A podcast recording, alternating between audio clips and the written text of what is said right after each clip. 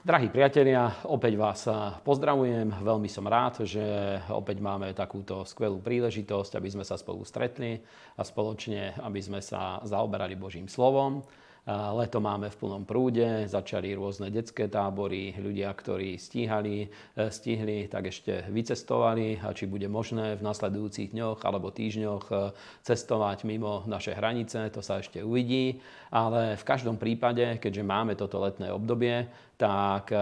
zaoberáme sa témami, ktoré osobne verím, že v lete je dobré, aby boli posilnené v našom srdci a v našom vnútri. Na minulom eh, tomto online stretnutí sme rozprávali o zmluve s Bohom, alebo začali sme hovoriť o zmluve s Bohom, o zmluvnom vzťahu a vraveli sme o Večeri pánovej ako o jednom fantastickom, výnimočnom nástroji pre duchovný život a duchovný boj, ktorý Boh nám dal k dispozícii, ktorý kedykoľvek použijeme alebo máme účasť na Večeri pánovej, tak potvrdzujeme to, že sme zmluvnými ľuďmi, sme ľudia, ktorí sme v zmluve s Bohom a podstate aj toto letné obdobie, keďže dáva určitý tlak na naše životné návyky, dáva hm, určitý tlak na náš spôsob života, pretože v lete hodne sa mení životný rytmus a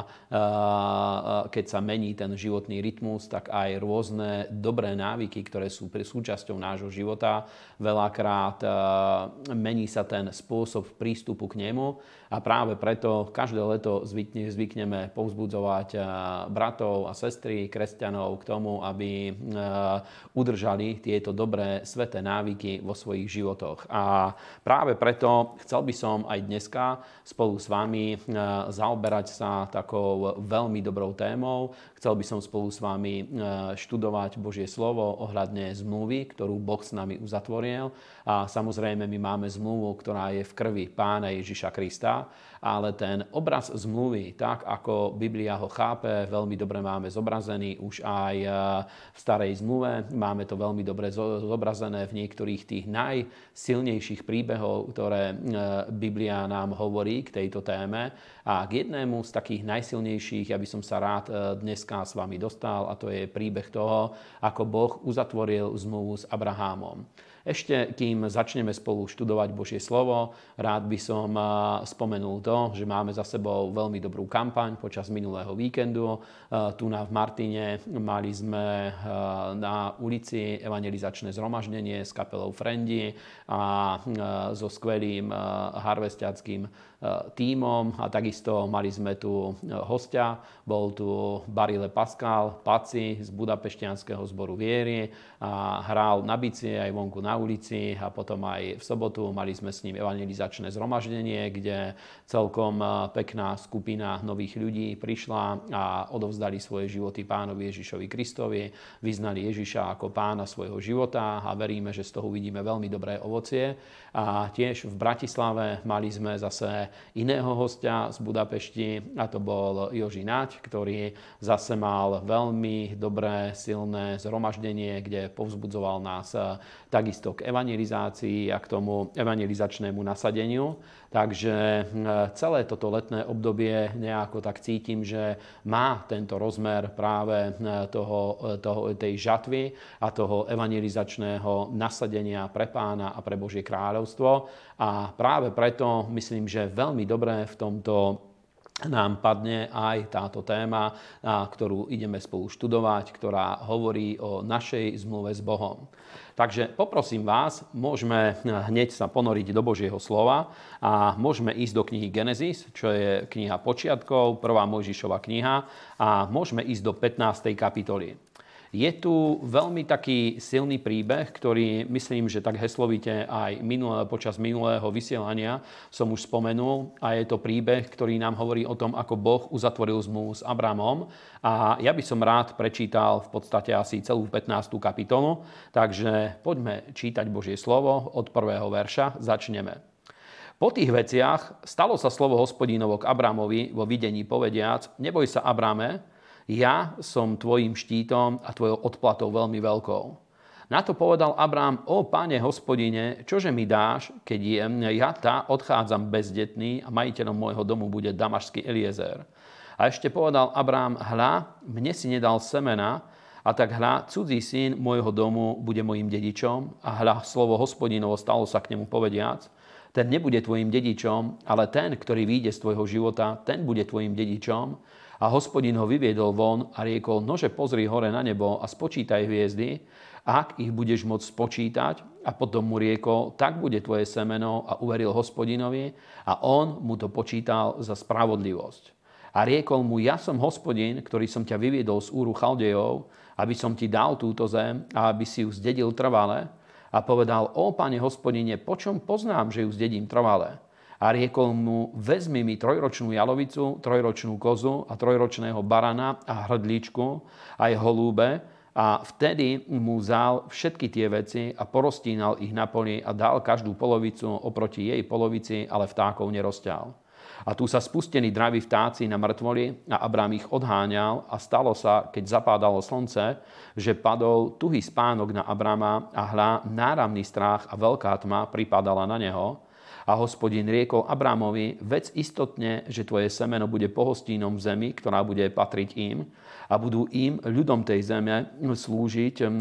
a budú ich trápiť 400 rokov. Ale aj národ, ktorému budú slúžiť, ja budem súdiť a potom výjdu s veľkým majetkom a ty pôjdeš ku svojim otcom v pokoji a pochovaný budeš v dobrej starobe, ale štvrté pokolenie sa navráti sem, lebo ešte doteraz nie je doplnená neprávosť Amoreja, a stalo sa, keď zašlo slnko, že nastala hustá tma a zjavila sa dymiaca pec a horiaca fakla, ktorá prešla pomedzi tie rozťaté diely. A toho dňa učinil hospodin zmluvu s Abramom a riekol, tvojmu semenu som dal túto zem od egyptskej rieky až po veľkú rieku, rieku, rieku Eufrates. Zem Kananeja, Kenizeja, Kadmoneja, Heteja, Ferezeja, aj Refajmov, ako aj Amoreja, Kananeja, Girgazeja a Jebuzeja. Amen. Táto časť písma je veľmi dôležitá práve preto, pretože nám hovorí o Božom myslení, akým spôsobom Boh rozmýšľa o tom, keď k nám hovorí svoje slovo, o tom, aký je jeho vzťah voči nám a čo je v dnešnej dobe veľmi dôležité je, že Božie slovo nám predstavuje Boha, ako zmluvného Boha a hovorí o vzťahu, ktorý máme s Bohom, ako o zmluvnom vzťahu. Toto potvrdzuje ako stará zmluva, tak to potvrdzuje aj nová zmluva. Napríklad, keď si prečítate list Hebrejom, tak Boh znovu a znovu odvoláva sa na zmluvu a hovorí o tom, že Boh prisahal sám na seba a uzatvoril zmluvu, ktorá je v krvi pána Ježiša Krista. Hovorí o tom, že zmluva je, alebo závet je e,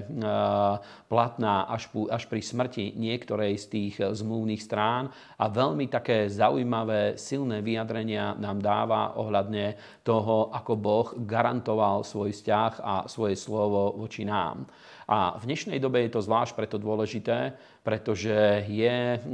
veľký tlak na to, aby kresťania nechápali kresťanský život ako zmluvný život vo vzťahu voči Bohu, ale aby ho zachápali skorej ako nejaký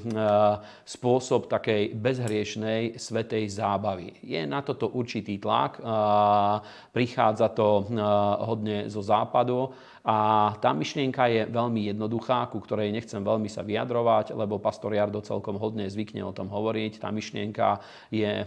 napríklad e, spojená s takými rôznymi sloganmi, ako napríklad, že Ježiš je náš kamoš a e,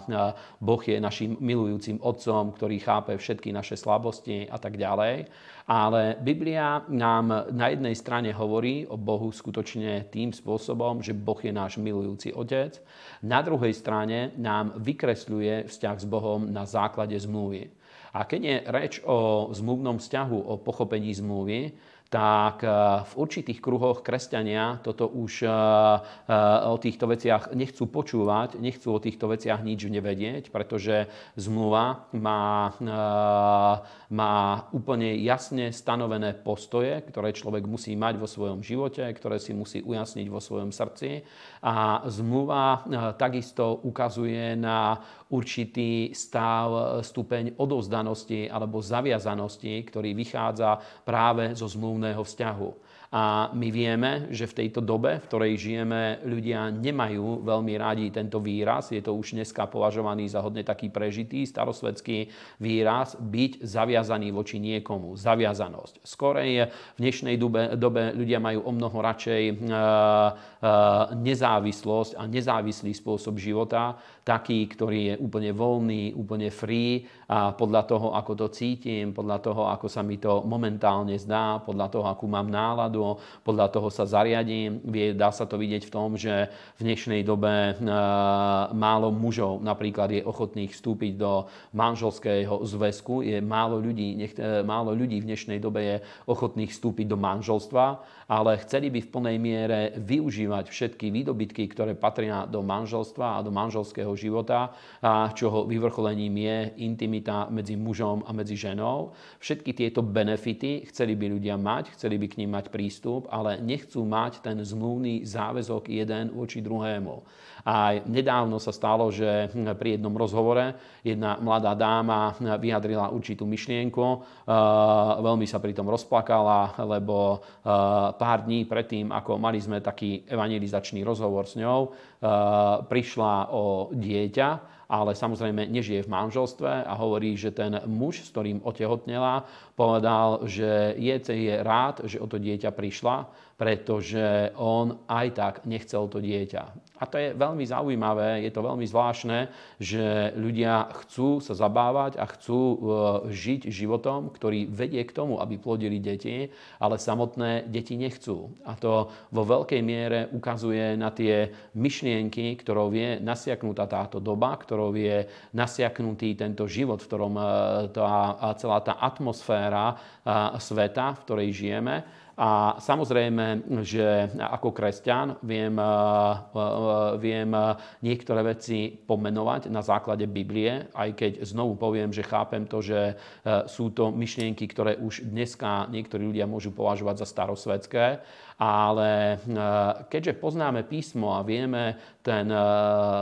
ten duch doby, v ktorom žijeme, ako sa prejavuje, ako sa nachádza, a Biblie, kde sa nachádza svet, v akom bode, tak my vieme, že žijeme v období, kedy veľmi sa približuje druhý príchod pána Ježiša Krista. A písmo nám jasne ukazuje, že tak ako pred prvým príchodom pána Ježiša vo veľkej miere pôsobil na zemi duch antikristov, ktorý mal za cieľ, aby e,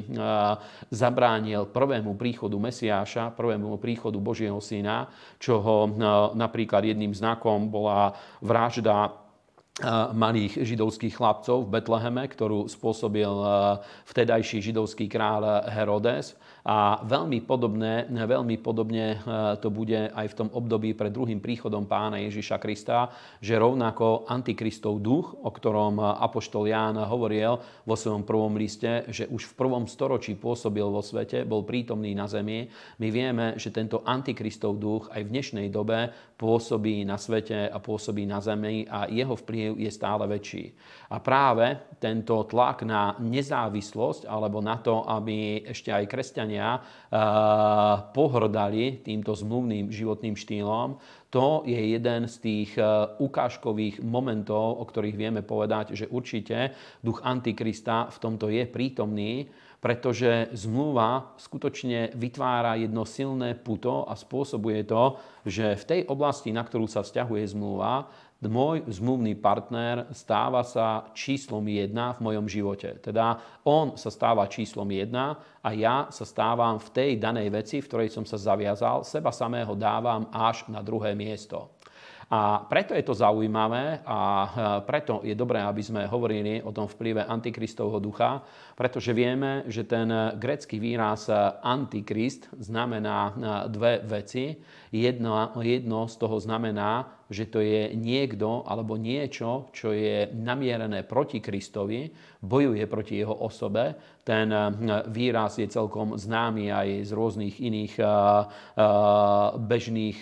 takých výrazov, ktoré poznáme, napríklad antibiotikum. Známa, známy liek, ktorý na Slovensku všetci dobre poznajú. Je to liek, ktorý pôsobí proti nejakým baktériám alebo vírusom pôsobiacich v ľudskom tele. A nie som samozrejme lekárnik ani lekár, ale už ten výraz anti znamená, že bojuje proti určitým mikrobom v ľudskom tele, ktorý spôsobuje nejaké ochorenie a práve to, že to je anti, to znamená, že bojuje proti ním a je to účinná liečba, pokiaľ je správne aplikovaná. A presne tak aj antikrist znamená, že to je niekto alebo niečo, čo je namierené proti Kristovi. Ale potom je tu druhá časť tohto výrazu, antikrist, ktorá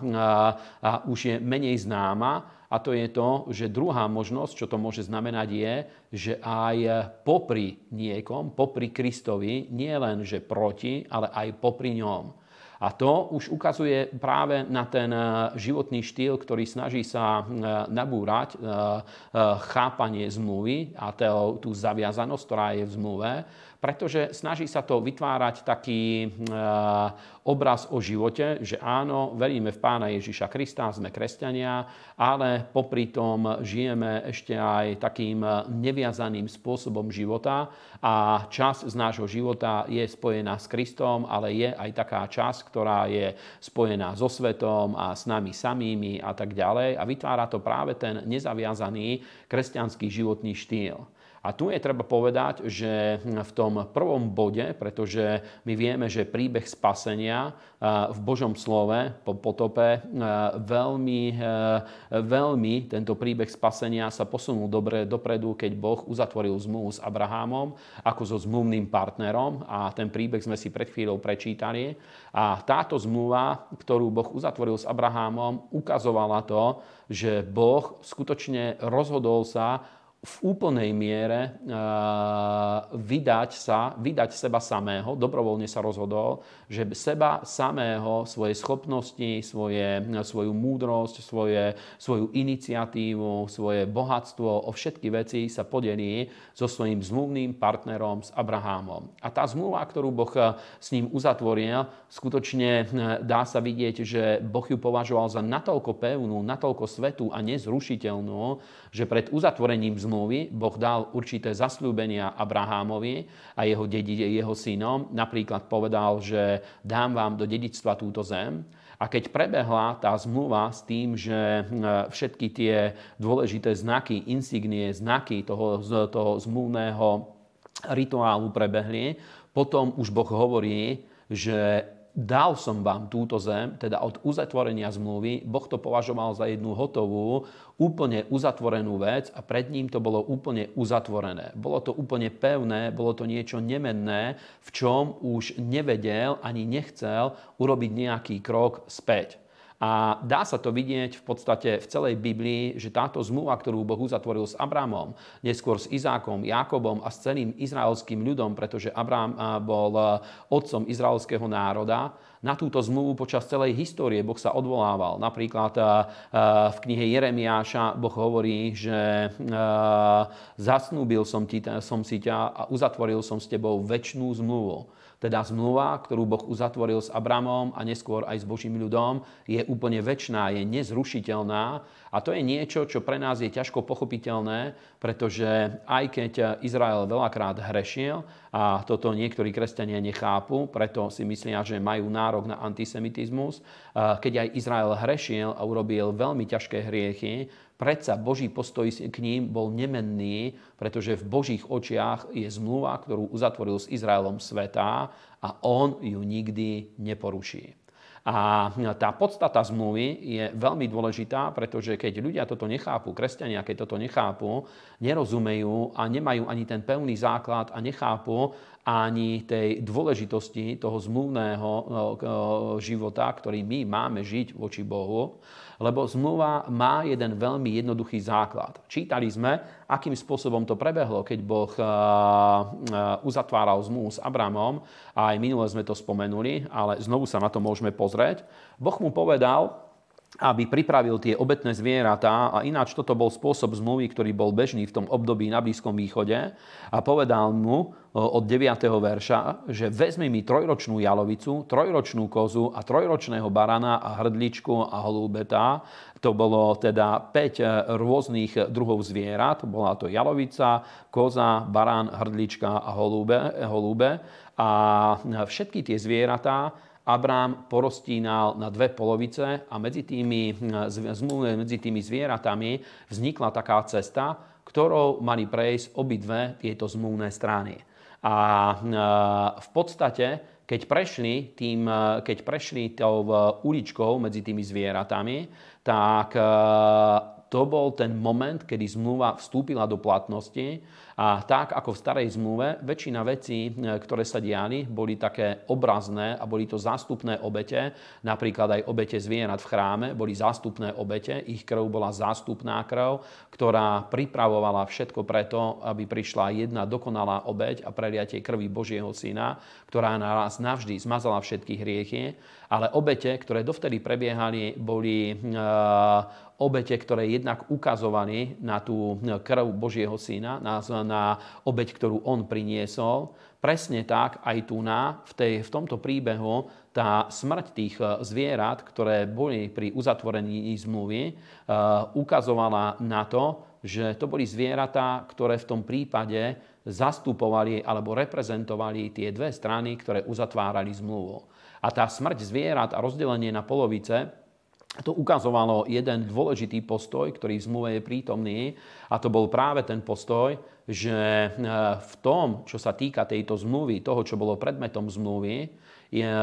každý, kto prešiel touto časťou, kto prešiel tou uličkou, dával najavo,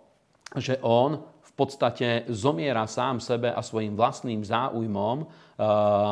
práve v tom, čo sa týkala tá zmluva a hovoril o tom, že od tejto chvíle ja dávam na prvé miesto, dávam záujmy môjho zmluvného partnera. A keďže toto urobili dve strany, tak ani jeden z toho nemal nejakú stratu, pretože keď, by, keď ja by som bol na mieste Abrama, tak svojim zmluvným postojom všetko to, čo mám, celý svoj život dávam, dal by som k dispozícii Bohu, alebo Abram toto urobil, že celý svoj život, všetko to, čo mal, dal k dispozícii Bohu. Na druhú stranu, Boh urobil to isté a tým pádom ani jedna zo zmluvných strán nebola v stráte, pretože každý získal postojom tej druhej strany.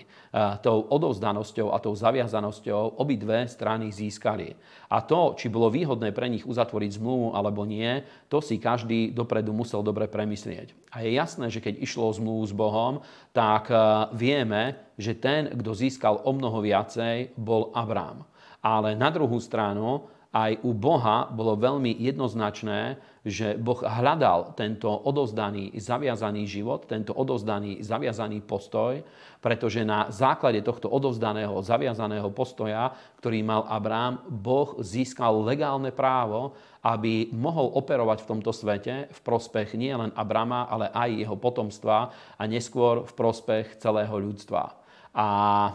to je niečo, čo veľakrát ľudia si neuvedomujú, že Boh od nás očakáva práve tento zaviazaný životný štýl v rôznych oblastiach. Keď niekto chápe, e, správne chápe tento, e,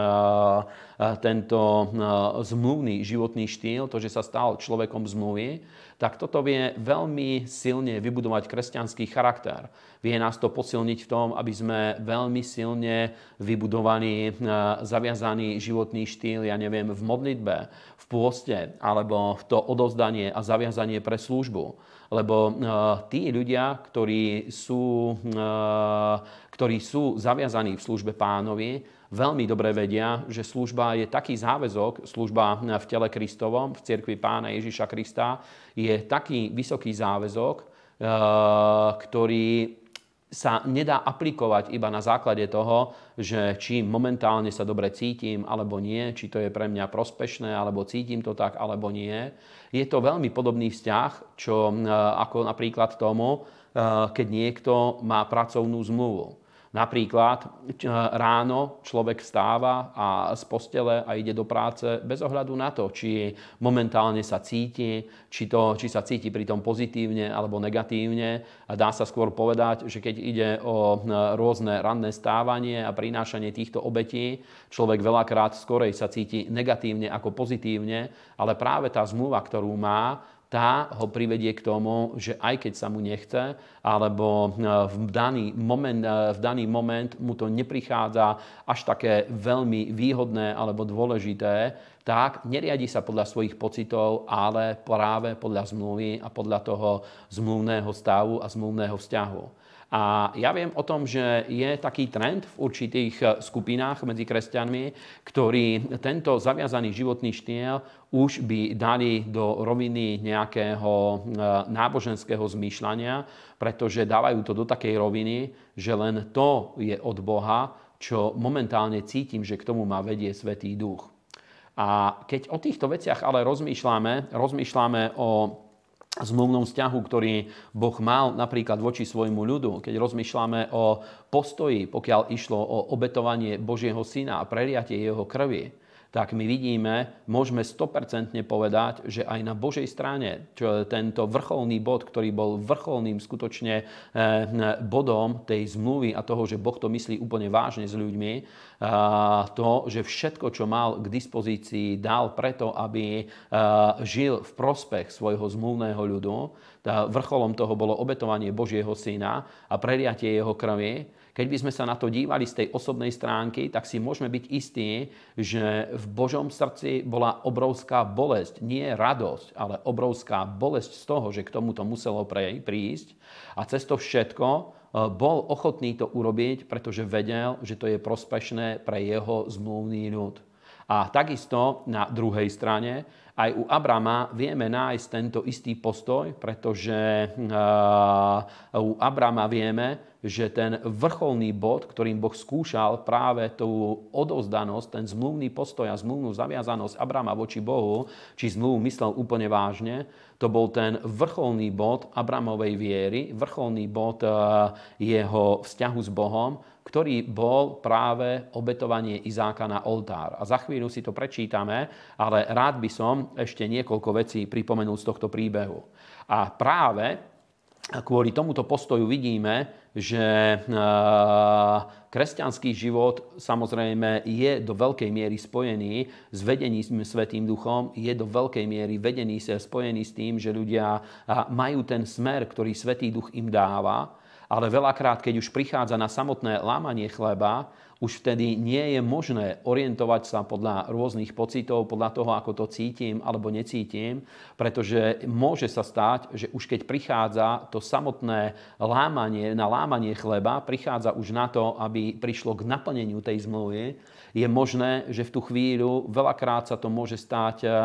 také, že je proti tomu veľmi veľa protivenstva. A vidíme to aj tu, v tomto príbehu, pretože predtým, ako Boh uzatvoril zmluvu s Abramom, stálo sa, že padla veľká temnota, náramná tma padla na to miesto a Abrám sa dostal pod tlak tejto duchovnej temnoty a druhá vec bola, že na neho pripáda, prichádzal, prichádzala ťažoba a prichádzal na neho spánok, bol veľmi unavený, zomdlený. A druhá vec bola, že do tohto všetkého na tie zmluvné zvieratá, ktoré tam boli rozťaté, začali prichádzať dravé vtáky a chceli žrať z tohto mesa. A Abrám v, tej, v tom v tej, v tej veľkej ťažobe a v tej temnote, ktorá na neho prichádzala, išiel a odháňal tieto vtáky. A to ukazuje na to, že skutočne diabol, nepriateľ, pretože v Biblii nebeské vtáky veľakrát ukazujú na démonov, v Biblii to môžeme vidieť v Novej zmluve, práve e, diabol veľmi veľakrát snaží sa útočiť voči tomu a vytvárať obrovský tlak na to, aby ten zmluvný postoj aby bol porušený a aby ľudia nevedeli vyplniť tie e,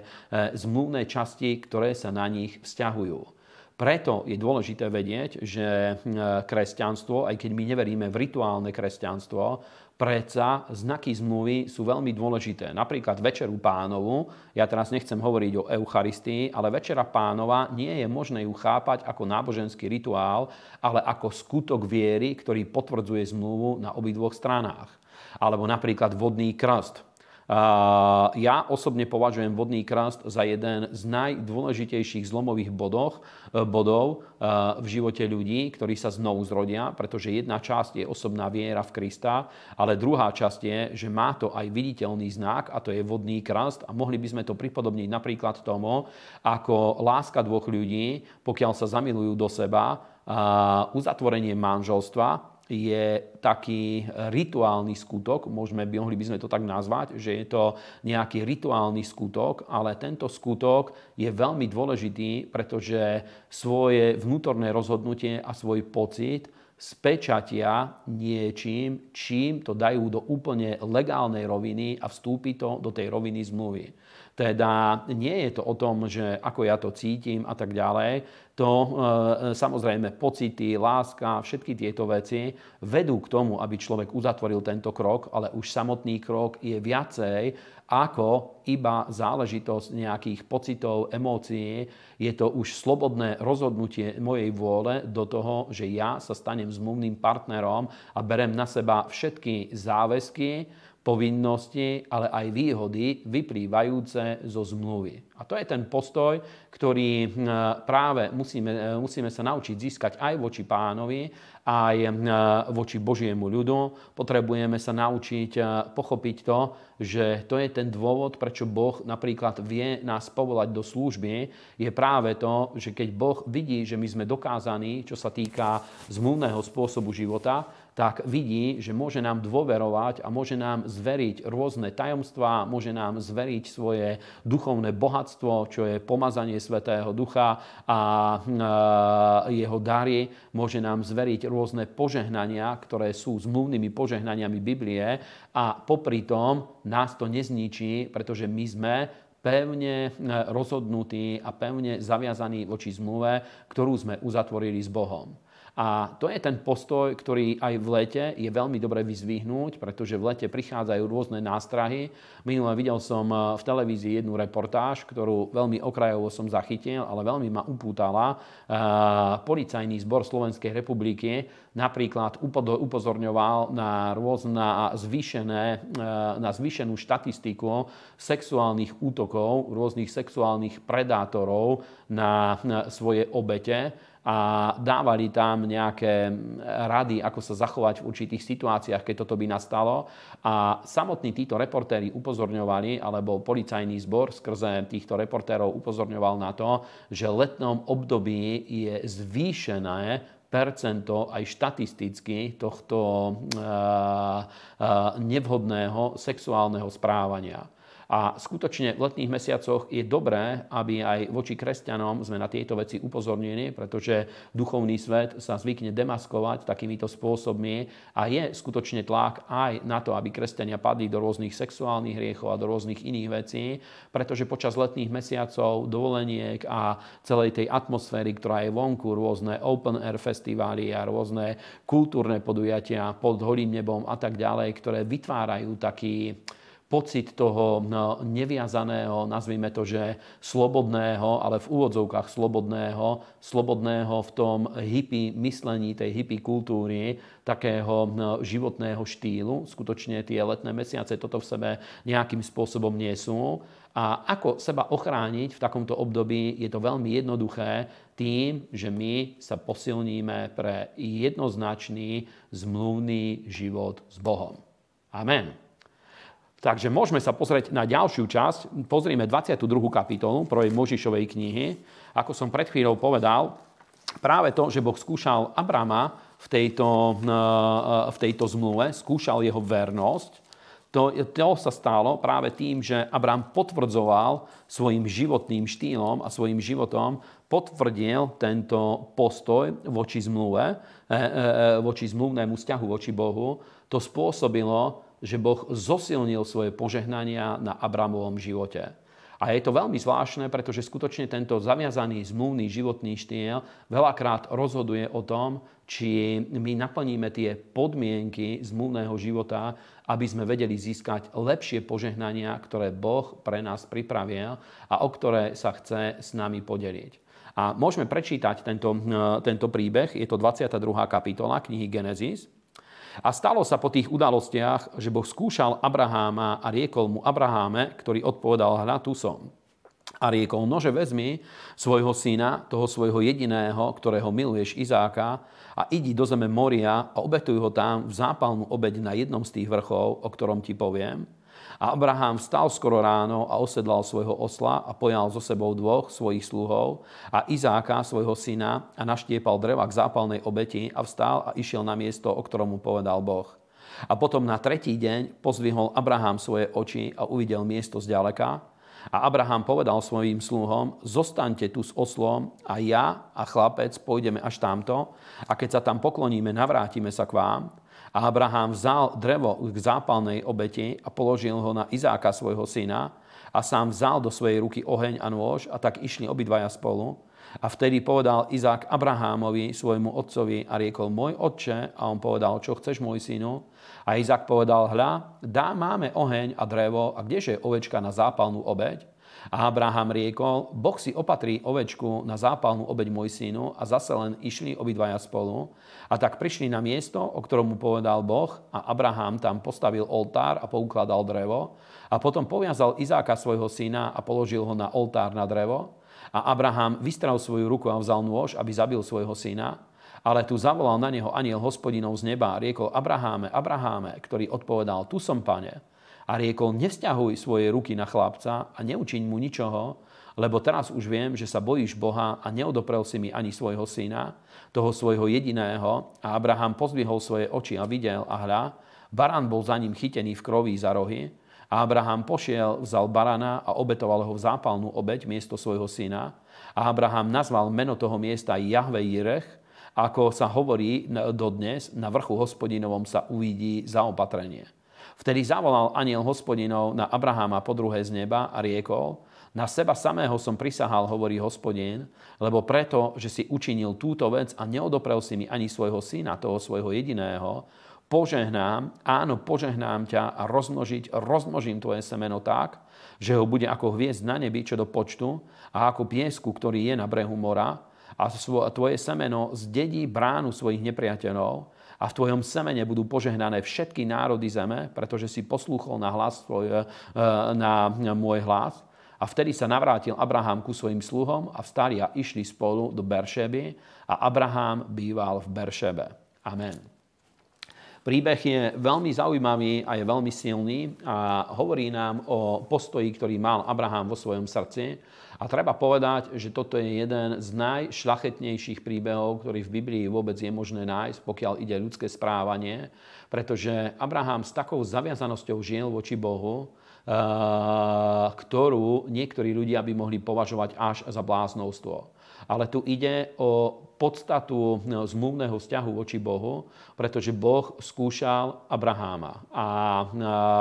viete, že Abraham celý život skoro bojoval za to, aby sa mu narodil syn. A keď syn sa narodil, a už e, sa stal z neho mladý muž, možno niekde medzi 17 až 20 e, rokov. Už e, bol takým na prelome niekde medzi tínedžerským vekom a mladým mužom. V tom období, keď už v podstate stával sa dospelým mužom a už mal byť Abrahamovi iba na radosť, vtedy Boh hovorí Abrahamovi, že zober svojho syna, toho svojho jediného a obetuj mi ho na oltári. A bolo to, to, bolo to veľmi, bol to veľmi dôležitý moment, pretože Abraham všetko mal predtým, než sa narodil Izák. Mal, jeho majetok bol v zlate, v striebre, mal obrovské množstvo dobytka a tak ďalej. A práve táto udalosť ho no, mala vyskúšať, pretože to, čo si cenil v tomto vysokom veku, mohol mať už niekde okolo 120 rokov, tá najväčšia vec, ktorú si cenil v jeho živote, už bol práve Izák a Boh mu hovorí, že prinies mi ho v obeď. A tento skutok bol veľmi dôležitý a na základe novej zmluvy, ako o tom hovorí Apoštol Pavol, Božie slovo hovorí, že vedel ho obetovať iba skrze vieru, pretože Abraham dôveroval tomu, že Boh je mocný, aby ho aj vzkriesil z mŕtvych, lebo vedel, že zasľúbenia, ktoré mu Boh dal, sa vzťahovali na Izáka a na jeho potomstvo. Preto rozmýšľal tak, hovorí Apoštol Pavol, že pokiaľ by bolo treba, Boh je schopný ho aj skriesiť z mŕtvych.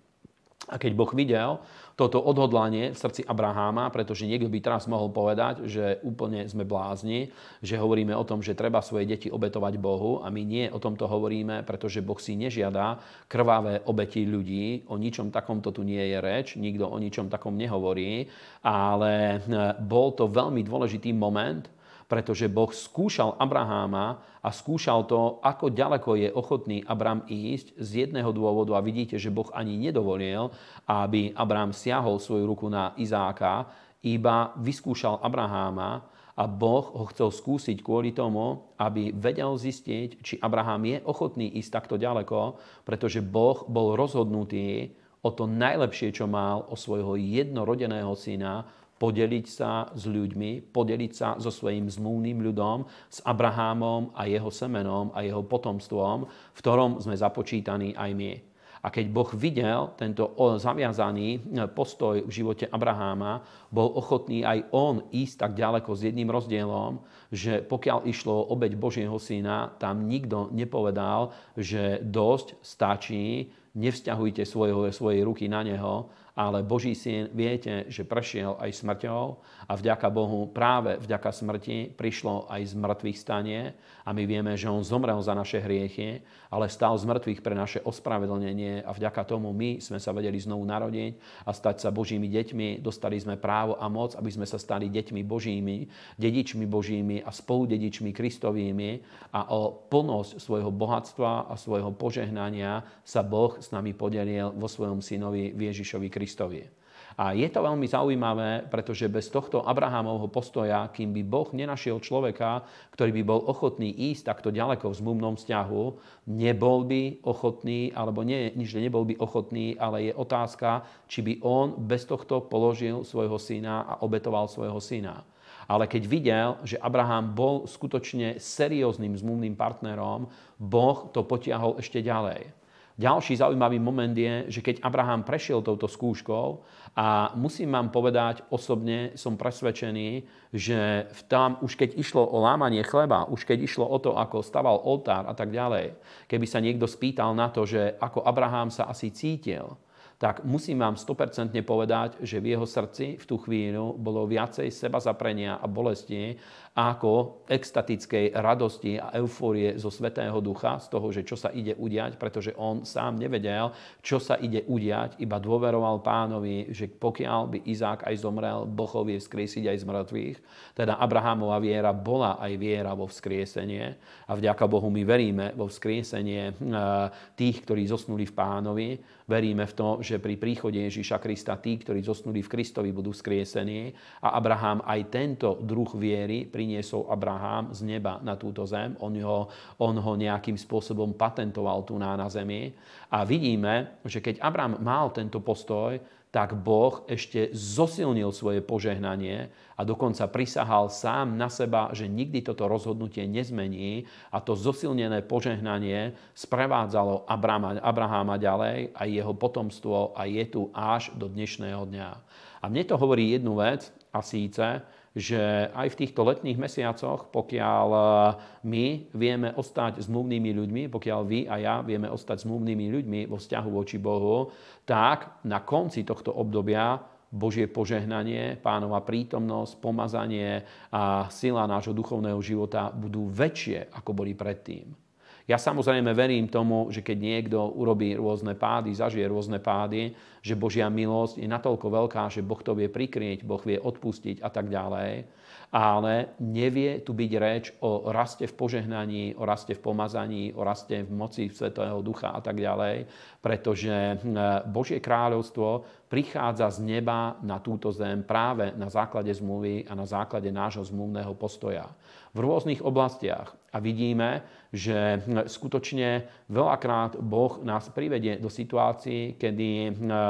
nás tak vedie Svetý Duch, aby my sme obetovali z tých najlepších vecí, ktoré máme k dispozícii. Tie obete sú rôzne, či už sú to obete nášho času, sú to obete toho, čo by sme mohli stráviť so svojou rodinou, ktoré investujeme do služby, sú to finančné obete, pretože samozrejme Božie kráľovstvo je budované na základe týchto dobrovoľných darov a dobrovoľných obetí a vidíme to aj v písme, že to je úplne biblické. Sú to obete času v modlitbe, sú to obete zaplatené rôznymi pôstami, a tak ďalej. A všetko to má práve túto podstatu, ktorú niektorí ľudia veľmi nerozumne snažia sa postaviť do tej roviny, že to už je náboženská vec, pretože človek na silu to robí, Ale keď ide skutočne o tie najväčšie výzvy týkajúce sa zmluvy, tam sa nikto nepýta o to, či človek to cíti úplne pozitívne alebo negatívne. Ide o to, či vieme ostať verní v zmluve a či vieme skrze vieru naplniť podstatu zmluvy.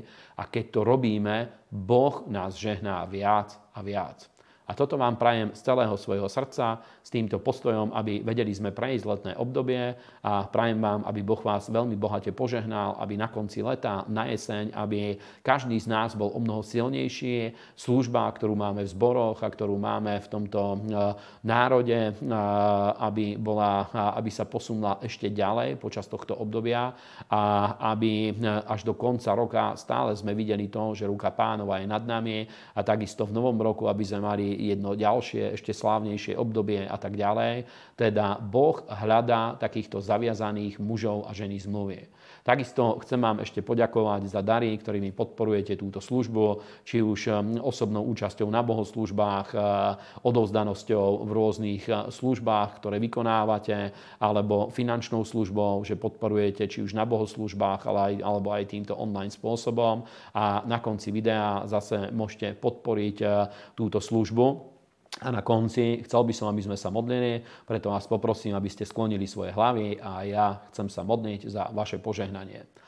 Nebeský Otče, my ťa chválime a vyvyšujeme a ďakujeme Ti za Tvoju milosť a dobrotu a ďakujeme Ti, že tajomstvo hospodinovo je známe tým, ktorí sa ťa boja a Pane, Tvoja zmluva je na to, aby si ju dal poznať a ja sa modlím mene Ježiša Krista, toto tajomstvo zmluvného života, aby, Pane, si odkryl eh, v duchu, v srdci mojich bratov a sestier a prosím ťa, aby dal si silné zjavenie o týchto veciach a modlím sa mene Ježiša Krista na základe tohto odovzdaného zmluvného životného štýlu a životného postoja, aby si, Pane, dal, aby sme vzrástli v pomazaní, aby vedeli sme získať lepšie dary, charizmy Tvojho Svetého Ducha a modlím sa v mene Pána Ježiša Krista, aby vedeli sme vstúpiť, Pane, do väčšej miery požehnania úplne vo všetkom. A modlím sa, aby si nám upriestranil, rozšíril, Pane, priestor aj,